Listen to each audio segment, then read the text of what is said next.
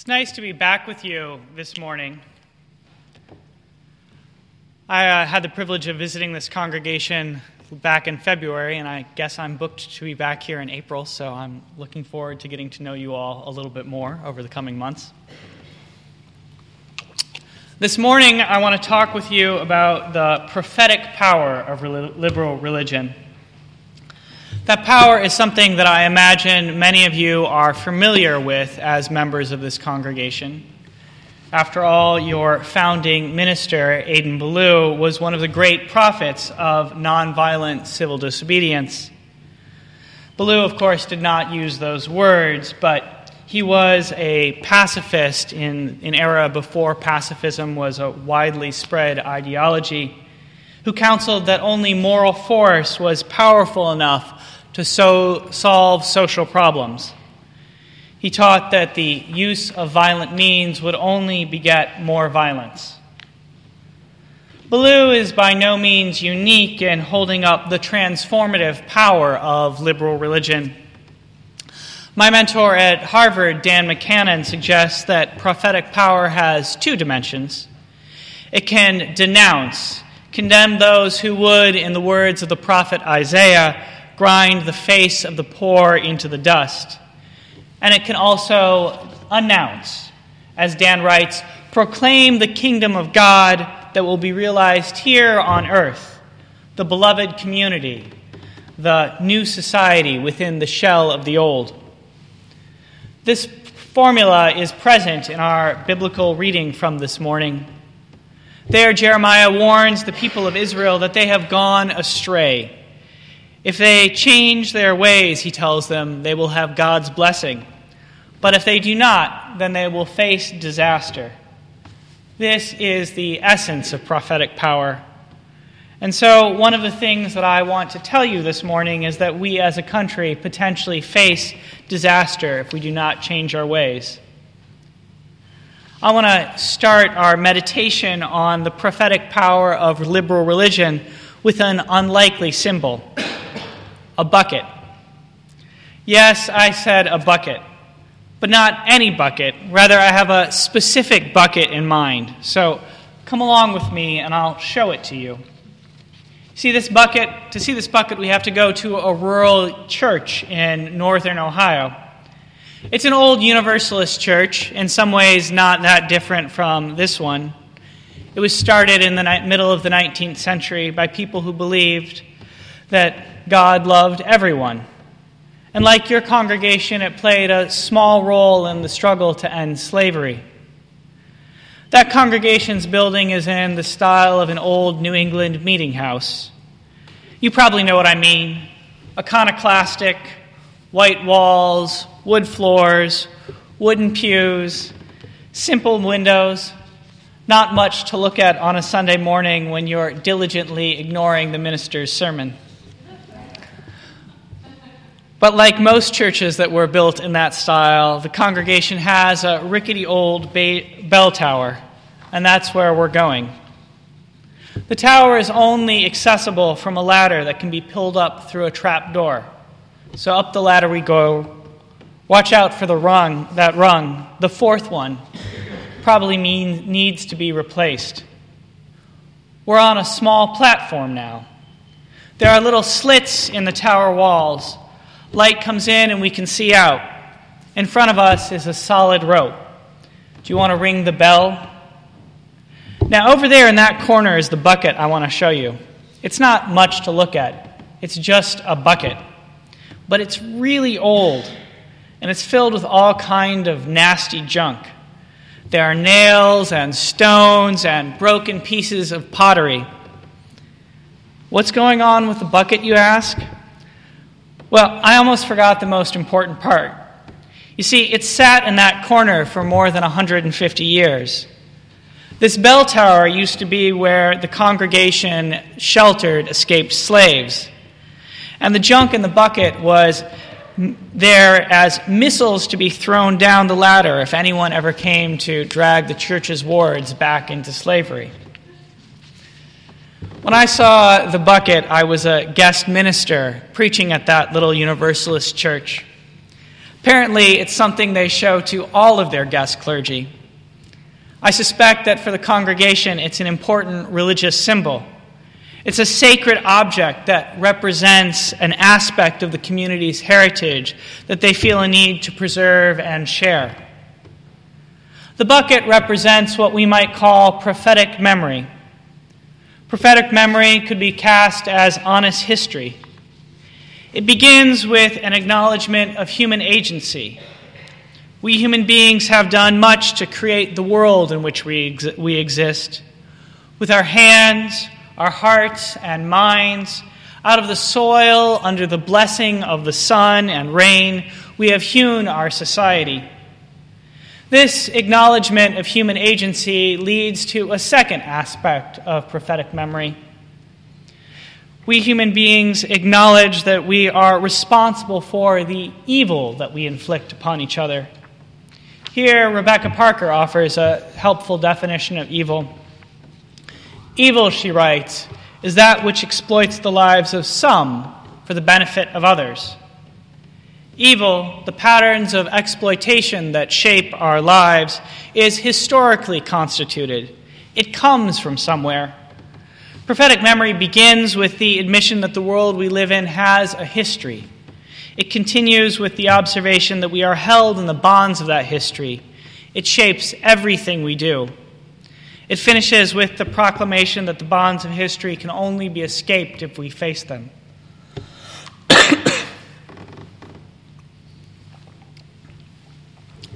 In Dan McKanan's framework, prophetic memory, like other prophetic acts, combines the act of denunciation with an announcement.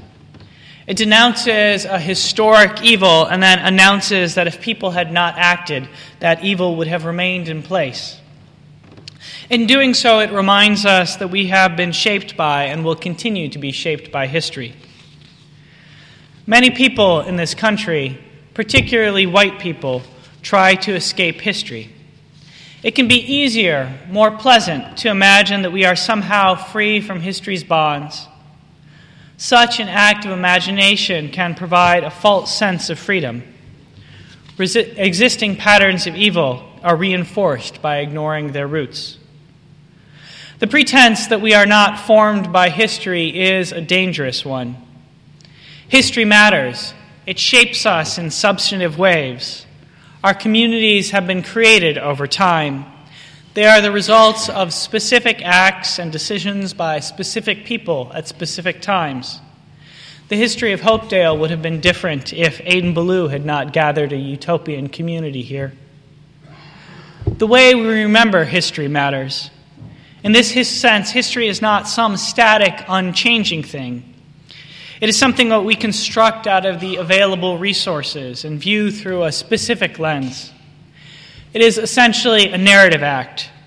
Historians take the accumulated detritus of society's archives, the books, letters, half remembered stories, faded photographs, company ledgers, and fashion a story about the past from them. Ordinary people do the same thing with our lives and for our communities. We find old buckets and make stories of them.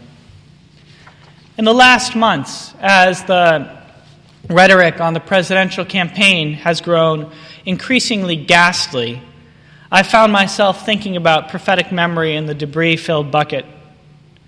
I have asked myself the question what do we today, as religious liberals, need to be announcing and denouncing? That ratty old bucket and the ugly words of the Republican Party frontrunner remind me of an uncomfortable truth about America. The central problem of this country since, its found, since before its founding has been the problem of white supremacy. This is the history that we need to be prophetic about and that many white people are trying to escape. This morning, of course, I'm speaking as a white man to a predominantly white congregation that is part of a largely white liberal religious tradition. The term white supremacy might make you uncomfortable, but truthfully, it is an uncomfortable moment to be white. The rhetoric of the President Republican Party frontrunner has made it clear that we have only two choices in front of us. We can denounce and actively work against the peddling and practice of virulent hatred, or we can be complicit with white supremacy. What the bucket reminds us is that the choices for white people in the United States have always been thus. For hundreds of years, white people have had to decide whether we would accept the system of white supremacy or whether we would fight it. The majority of us who believe ourselves to be white have chosen, to this country's enduring shame, to accept the system. I use the word believe here intentionally as Ta-Nehisi Coates has so eloquently reminded us recently, race is a belief. It is not a biological fact.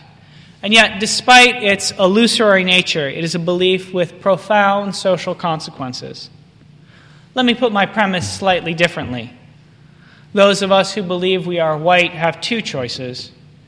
We can accept the benefit that we can accept the belief that we are white and in doing so, we can benefit from everything that white supremacy has to offer us.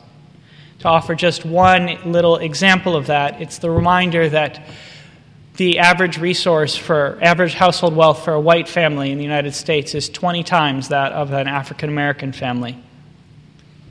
Or we can reject this belief and try to make a different world. The prophetic act is to announce the race for the social construct that it is, and then announce, in the words of William Ellery Channing, we are member, living members of the great family of all souls. Now, I can well sense that there might be an objection murmuring amongst you.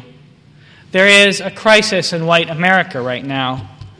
Decades of deindustrialization, the heroin epidemic, the dissolution of white working class communities, increasing death rates amongst poorer whites, the subject of white supremacy might seem irrelevant, a distraction from more urgent issues at hand.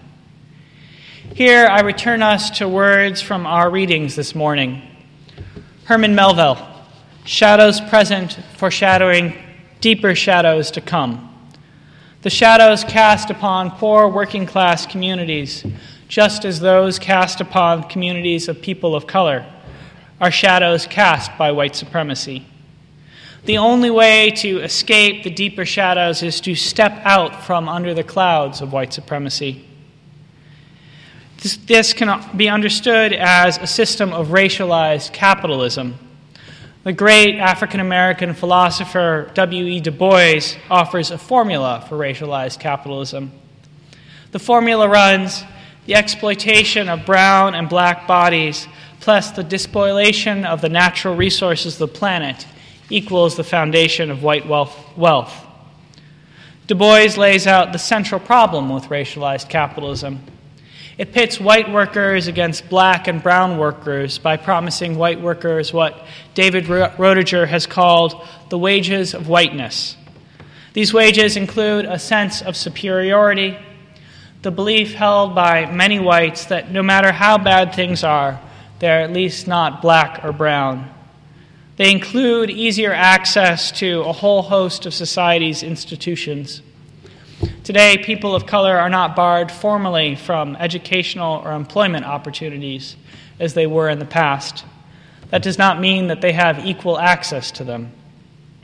The fear that is so pervasive amongst many American whites today is directly related to the loss of the wages of whiteness.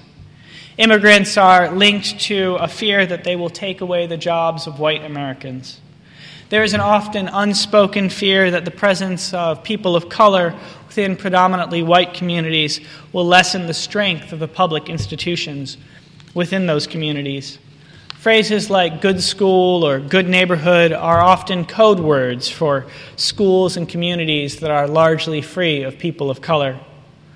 The success of the Republican Party frontrunner is directly tied to his ability to both symbolize the wages of whiteness and articulate many white people's fears of losing them. Under our system of racialized capitalism, white people are taught to blame brown and black people for our problems. Under capitalism, though, corporations compete against each other for the cheapest labor. The problem is not people of other races. The problem is that the system itself is essentially exploitive and pits groups of workers against each other. Du Bois posited a solution to this conundrum, something he called abolition democracy.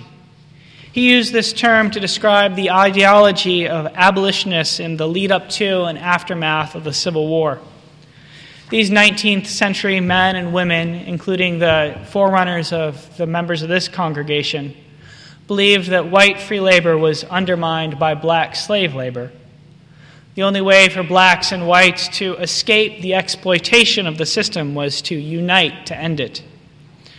Before the Civil War, this meant the destruction of slavery. After the Civil War, it meant the creation of strong public institutions like universal free public education that served everyone, not just specific groups in the community. Du Bois rightly understood that the existence of a disadvantaged racial group in society undermines the possibility of equality and justice. In the years following the Civil War, the collective poverty of blacks served as a constant threat to whites. It created a labor pool that could be un- endlessly used to undermine white labor.